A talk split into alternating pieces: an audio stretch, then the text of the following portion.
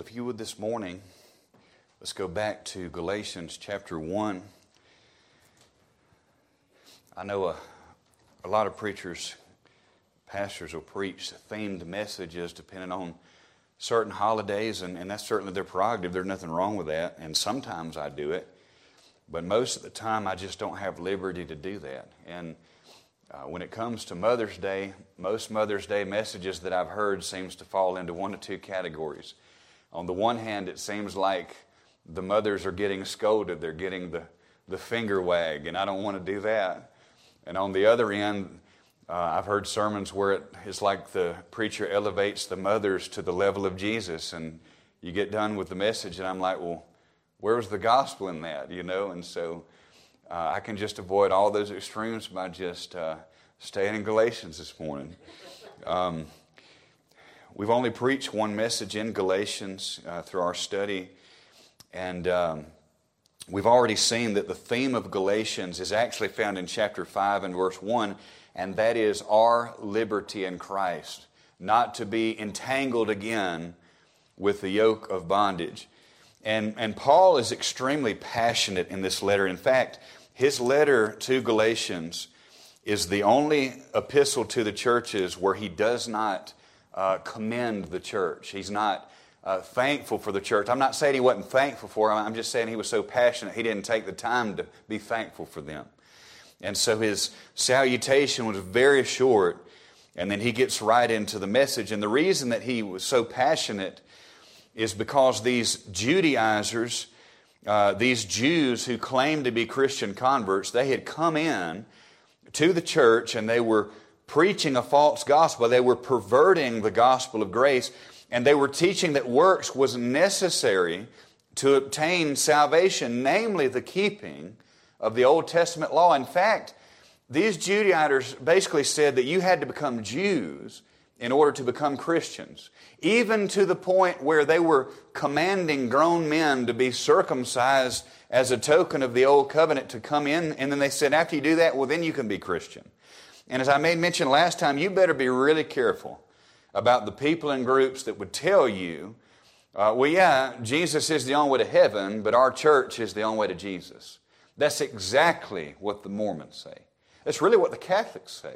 It's what the Jehovah's Witness. We're the one true church. Oh yeah, Jesus is the one. We believe that, but we're the only way to Jesus.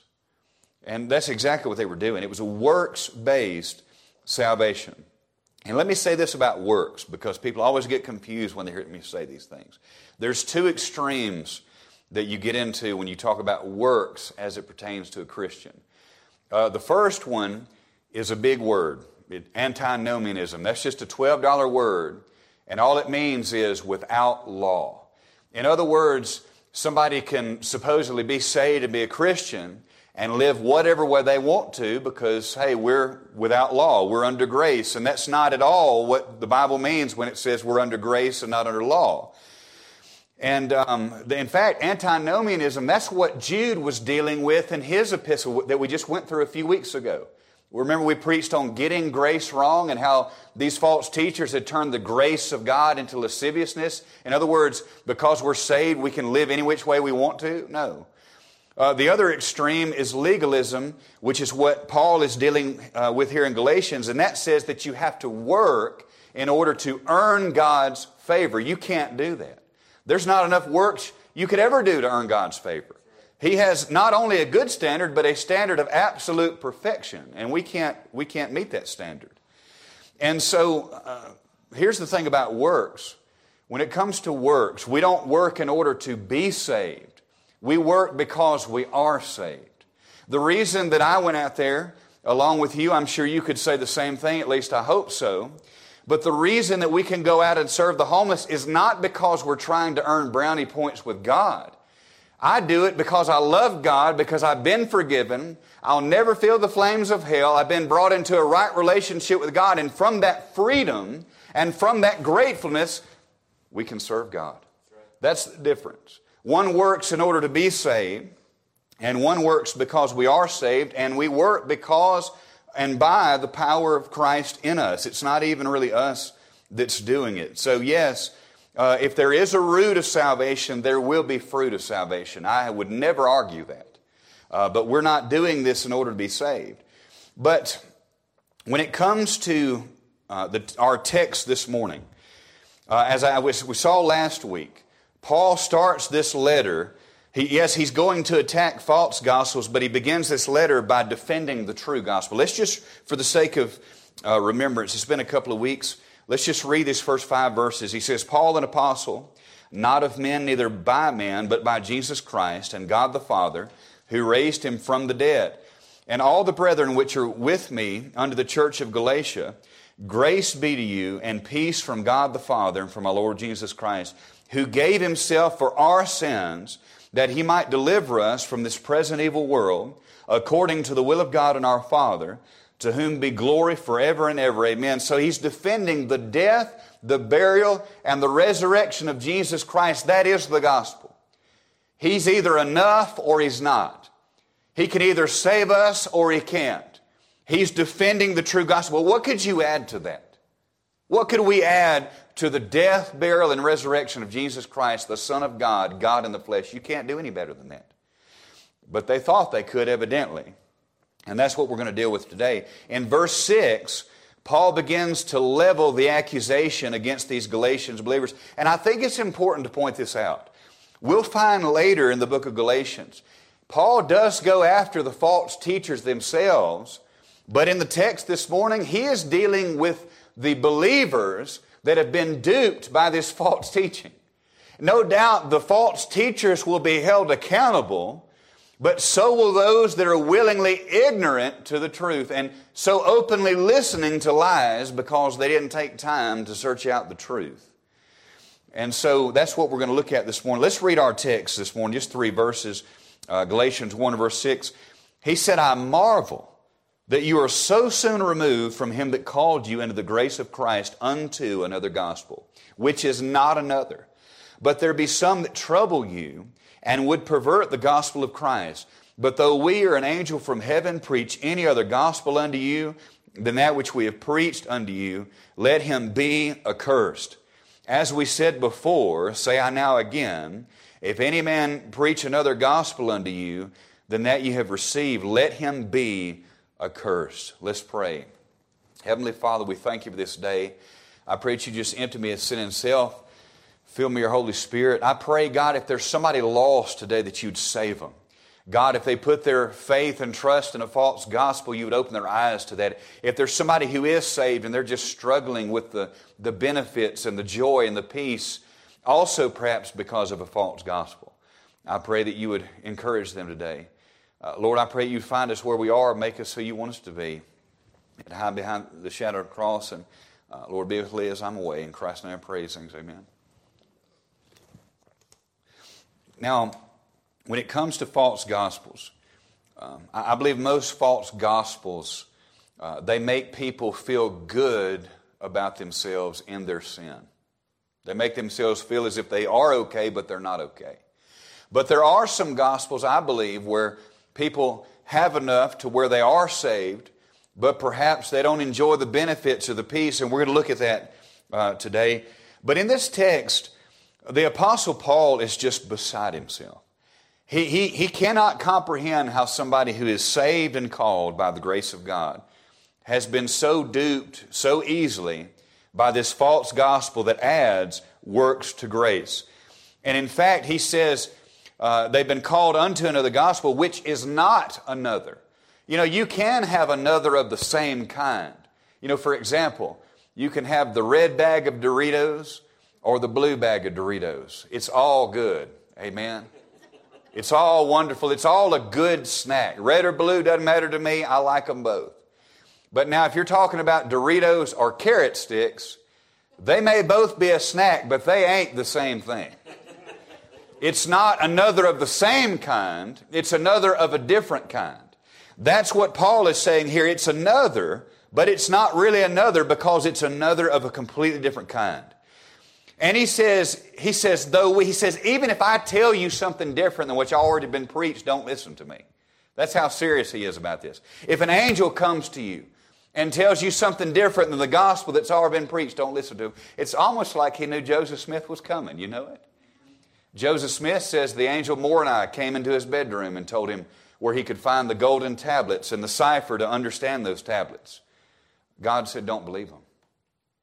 And so, he, and then he says twice, he uses this word accursed. He said, If a man or an angel or even me comes to you and teaches or preaches another gospel that adds works to grace, let him be accursed. That's the strongest language in the Bible you can find. Let them be damned. That's what he's saying. That's how serious he is. You say, why would he be that serious? Well, it's because when it comes to the gospel, this is the most serious issue we can think of. Because it answers the question of what makes a person right with God. And even as you sit here, you better have the right answer to that question. What makes you, even as you sit here this morning, what makes you right with God? And are you right with God this morning? Because it's a very serious thing to die lost without God. And there's so many false gospels out there that people have put their faith and trust in. They're lost as a duck in the desert. And they don't even know it. And so we're going to look at this morning kind of an unorthodox message for me. And the reason I say that is because, as you know, I'm very serious about uh, staying close to the text of Scripture and preaching what thus saith the Lord. And as a preacher, I'm supposed to give you the imp- interpretation, what the Bible says, and the application, how that applies to us. Uh, but in this message this morning, I'm going to be very heavy on application.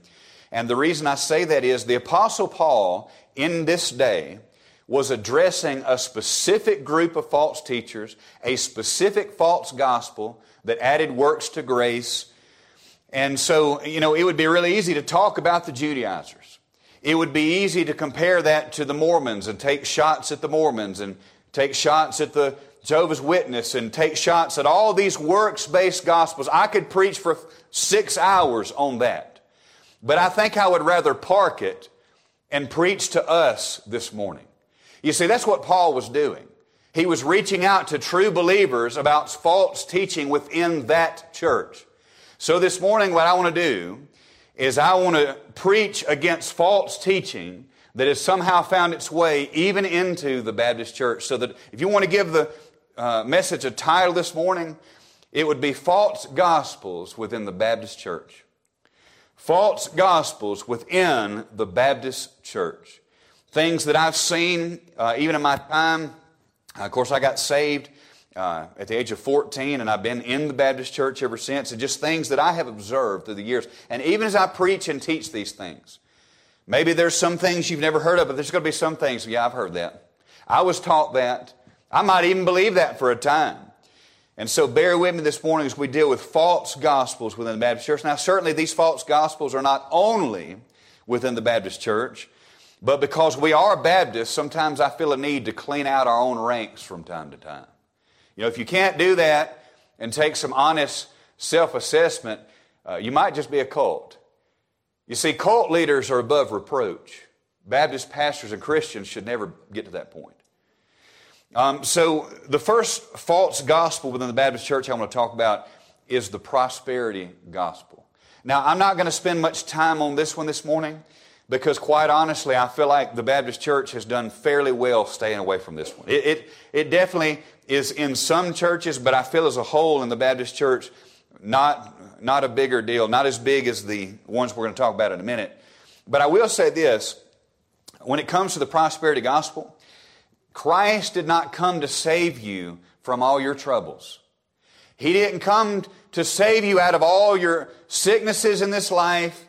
He didn't come to give you health, wealth, and prosperity. He didn't come uh, to give you the life that you always dreamed about and wanted in this life. Now, all that stuff will come one day, but it won't be in this life. Um, and I, I, know you understand that, surely. Uh, our home folks have heard me preach long enough. You're like, I've heard this before. But I will say this, and I have said this before. I, will tell you, I think one way the prosperity gospel has found its way into the Baptist church is through what I call the heaven and hell gospel. And what I mean by that is, I've heard gospel presentations from Baptist pulpits, and Baptist Christians may be witnessing in their own private time to listen to them talk. you would think that salvation is only a choice between heaven and hell. That's not the gospel, folks. Yes, there is a heaven to gain. Yes, there is a hell to shun. And if you die without Christ, you will go to a place that Jesus said was full of weeping and wailing and gnashing of teeth, where the fire is never quenched, the worm never dies. Uh, it's a place of outer darkness where you can't even see your hand in front of your face. It's a place of torment. You don't want to go there. But that is not the gospel. And if I tell you this morning that it's your choice, it's your decision, heaven and heaven or hell, which one do you choose? Any fool knows the heaven is better than hell. And the only difference between the full-blown prosperity gospel and what I call the heaven and hell gospel is the heaven and hell gospel is prosperity later. The prosperity gospel is prosperity now. Because if I just pitch the gospel to you as a choice between heaven and hell, you're thinking, let's see, streets of gold, big mansions, plenty of wealth, no sickness. That kind of sounds like the prosperity gospel now. Or hell, fire, outer darkness, torture, torment. You know, I think I'm going to go with the former there. I, I choose heaven. That's a materialistic message, is it not? When the real gospel is not simply between heaven and hell, but between Jesus and the world. Between Him and sin. And so the choice is Jesus or the world. That's the gospel. Christ didn't come to save us from all our problems, He came to save us from our sin. And I think you understand that, so I'm not going to take up too much time on that. I want to go immediately to the second false gospel in the Baptist church. Uh, this is really prevalent. This is everywhere, and I believe every person in here has probably seen this at some point in time. Um, it's what I call the gospel of the sinner's prayer. You ever heard of the sinner's prayer? Um, I've been around it pretty much most of my life, and I want to really be specific about this because I don't want anybody to leave here and claim that I said things that I didn't say. So listen really carefully here. But the gospel of the sinner's prayer is the idea that we are saved by saying a prayer. That we're saved from sin by saying a prayer. But I want you to notice very carefully here. I want you to notice the implications of this idea. And that is that we are saved by something that we do. We're saved by something that we do. And when I think about the sinner's prayer and this mindset, it brings me back to my childhood days when I was raised in the Church of Christ. And the Church of Christ believes the, that water baptism saves you. And not only being baptized in water, but being baptized into the Church of Christ. You cannot be saved apart from water baptism. Salvation by grace through faith alone does not exist in the Church of Christ doctrine. You have to be baptized. And so I was. I was baptized into the Church of Christ as a 13 year old boy. And nothing about my life changed. Nothing changed. My heart didn't change. My music didn't change. My language didn't change. Nothing about my life changed. And I even remember to this day, I remember like it was yesterday. I remember thinking in the days following, is this all there is to being a Christian? Of course, there's more to it. And if you had asked me if I was saved or if I was going to heaven, I would have said yes. And if they'd asked me why, I would have said because I've been baptized. You know what I was doing? I was pointing back to something that I did. The sinner's prayer has become, to many Baptists, the same thing that baptism is to the Church of Christ. I, am saving to go into heaven. Why? Because once upon a time, I prayed the prayer. I did the one, two, three, repeat after me. And now it doesn't matter if I live like a child of hell. Doesn't matter if they hadn't been to church in decades. Doesn't matter if they've never even mentioned the name of Christ to their neighbor. It doesn't matter if there's any fruits of salvation or repentance at all. I said the prayer, I'm going to heaven. There's a lot of people that's done that. They've said the prayer, they got dunked in the baptismal pool a week later, and they were never seen again. That's not salvation. That's not salvation. Now, you saying, Brother Brandon, do you have a problem with sinners praying or calling upon God? Not what I'm saying at all. At all. In fact, it's appropriate for sinners to call upon the name of the Lord. But listen, the prayer is not the means of salvation. It is the evidence of saving faith within the heart of a person. That there's that's such a distinction to make there. In fact, let's very quickly let's go to Romans chapter 10. I want you to see this.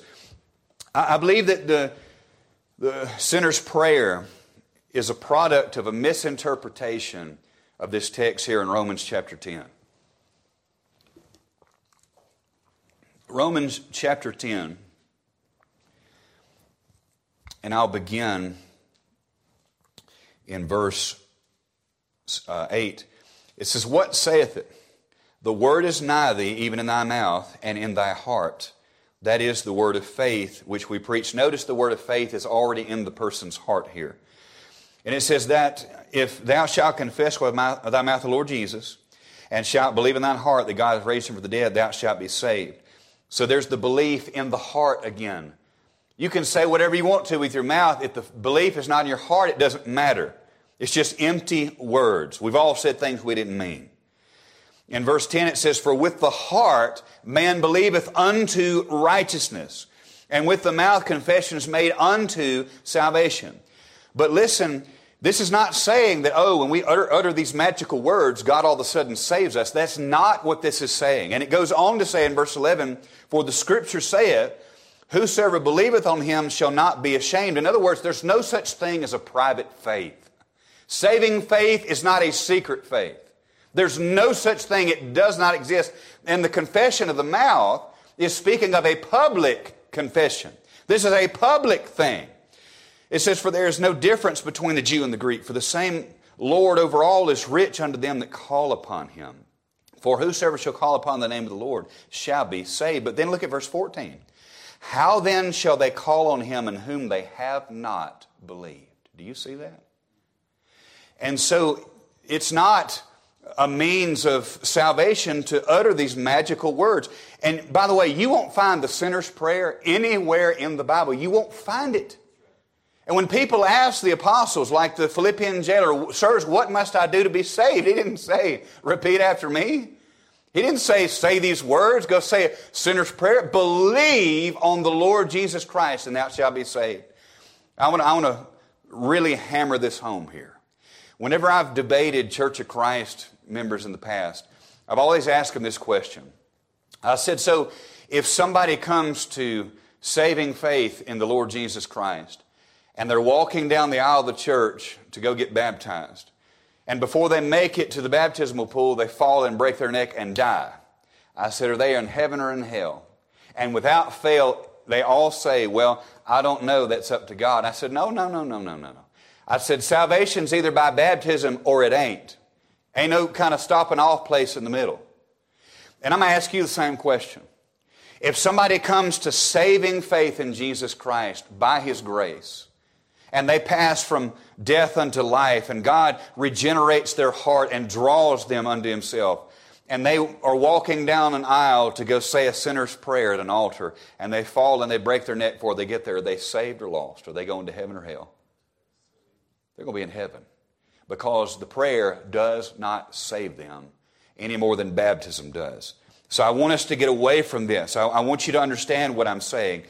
And. Um, I, I, honestly, I may not even get through this one point this morning. I, I, may have to spare y'all the other three, and we may pick it up next week. But uh, I really want to hammer this home.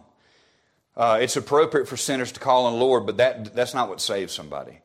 Um, the sinner's prayer is dangerous because it's given so many people false assurance over the years and that they can live however they want as long as they remember the date that they prayed that prayer. You know, somebody lived like the devil, but they say, well, I prayed the prayer back on March 13th, 1987.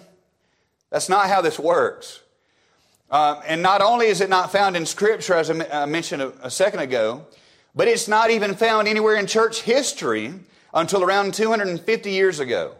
The sinner's prayer, along with the altar call, were made popular by Charles Finney. We studied him a little bit on Wednesday nights. Um, now, Charles Finney was a full blown heretic, and it blows my mind how so many uh, ministers and preachers of this day brag on that guy. Jerry Falwell spoke highly of him, for one thing. Uh, Billy Graham spoke highly of him. Charles Finney was a heretic. I don't even think the man's in heaven. I don't believe he's in heaven. That man denied original sin. He denied the substitutionary atonement of Jesus Christ. He denied the imputed righteousness of Christ. And he also taught sinless perfectionism. All you have to do is go get a copy of Charles Finney's systematic theology. Read the contents where it shows the chapter headings, and you'll find out where he was at. It was all about moralism, it was all about what we do to please God. I think you have to get to like chapter 21 before you even get to anything about Jesus Christ. It's insane. And this is the man who made popular the sinner's prayer and the altar call, or what he called the anxious bench. That's what he called it, the anxious bench, where you know, he had these big tent meetings and they had this bench on the front where after he had tried to scare the devil out of people, they would come and uh, he would walk them, or one of the counselors walk them through a sinner's prayer, whatever the case may be. You know, this, this practice really continued with people like D.L. Moody, uh, as I mentioned, Billy Graham, Bill Bright. And uh, you say, well, Brother Brandon, how were people saved before the sinner's prayer and the altar call? By grace through faith in Jesus Christ, just like the gospel says, just like the Bible says. Ephesians 2 8, 9, 4. By grace are you saved through faith, and that not of yourselves. It is the gift of God, not of works, lest any man should boast. And you say, well, then, well, how did people know when somebody uh, was saved? Because they showed fruits of repentance, and they went to the elders of the church and they told them that I've come to saving faith in Jesus Christ and I want to show my allegiance to Him through believer's baptism. That's how you knew. That's how it was done. And to show you uh, just how crooked Finney was and how much this has altered how we think about um, evangelism, even within the church, and salvation within the church, listen to this quote by Finney here. he tells on himself.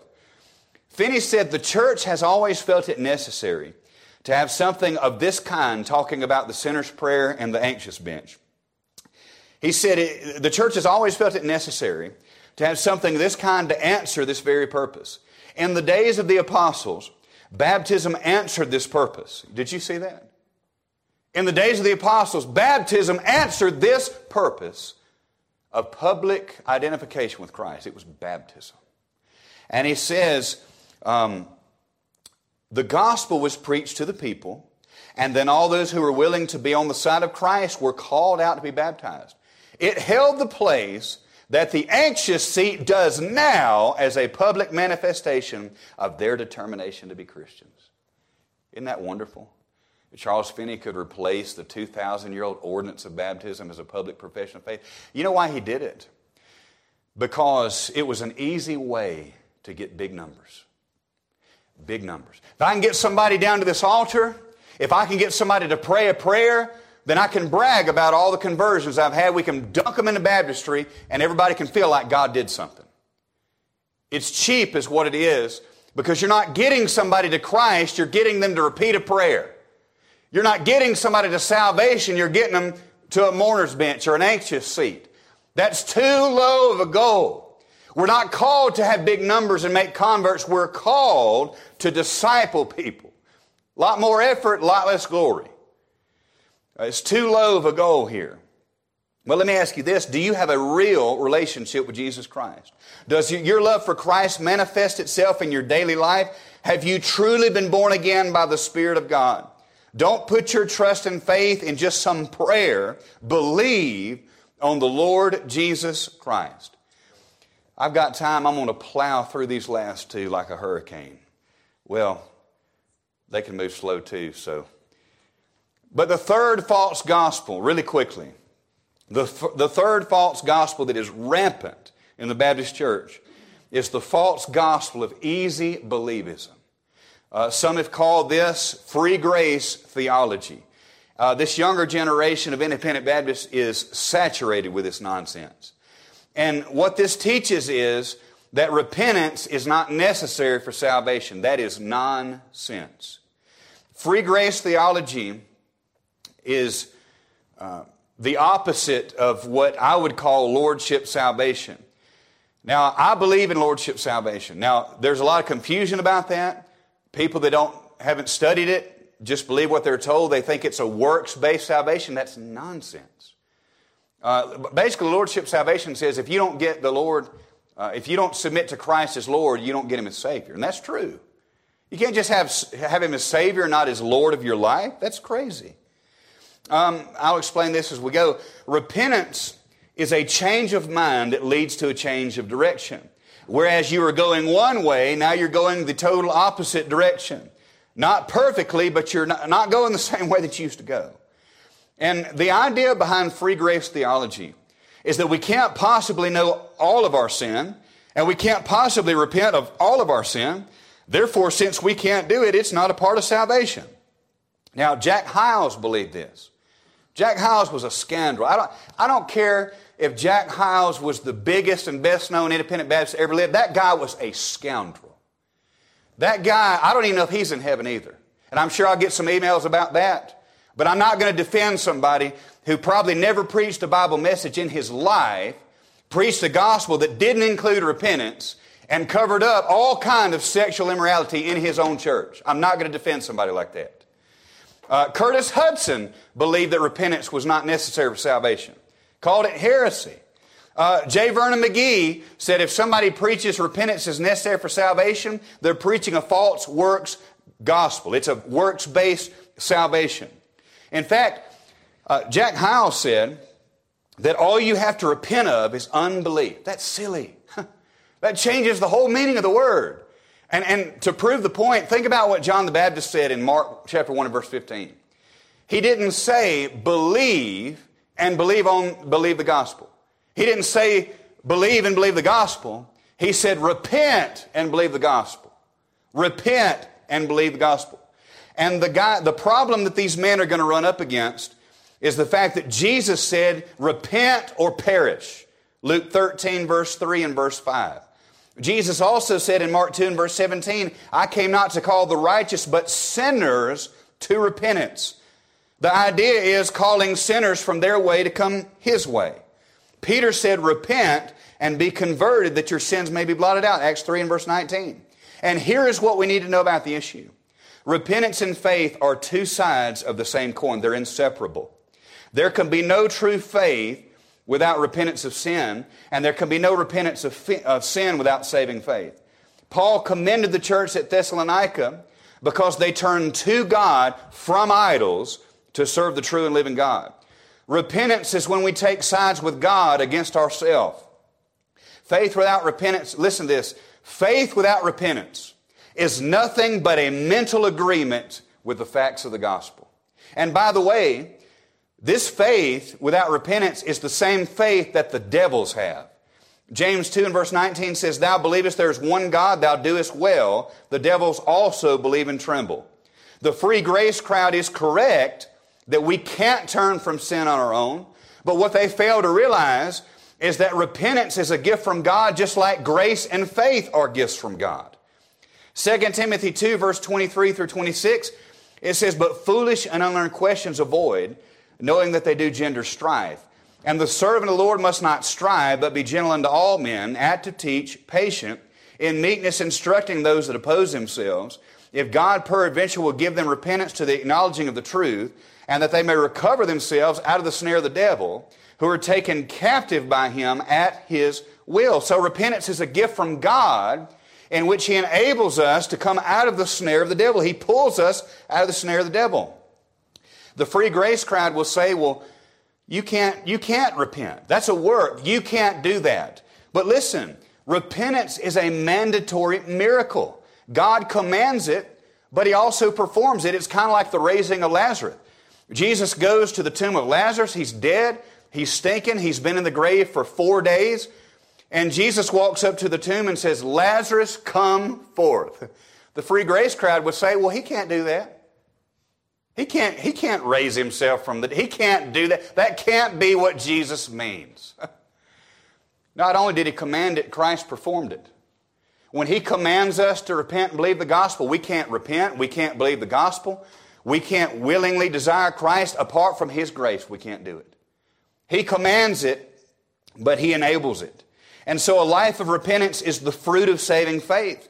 But it's the enemy. Listen, the reason that somebody like Jack Hyles and Curtis Hutson hate the doctrine of repentance is because the fruits of repentance, the fruits of saving faith, are the enemy of large numbers in soul winning. Period, paragraph, the end. That's why they don't like it. There is no such thing as saving faith without repentance. It's a false gospel, and it is a cancer in the Baptist church. It's a cancer. But then, lastly, and I'm done. Number four, I want to talk about the false gospel of retribution, or what I call the retribution gospel.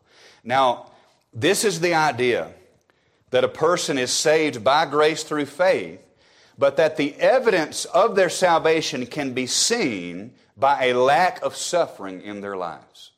Now, let me say this about the retribution gospel. I know people that I believe are saved, they understand the gospel, they've repented, they've trusted in Christ, I believe they're going to heaven, but they have not been able to enjoy it one day in their life because they've got a part of the gospel wrong. The retribution is not necessarily a gospel that keeps people from getting saved. It's a gospel that keeps people from enjoying their salvation, the joy of the Lord, and the peace that comes with that. And, and honestly, I noticed this phenomenon growing up in the independent Baptist church. I just never could really put a finger on it.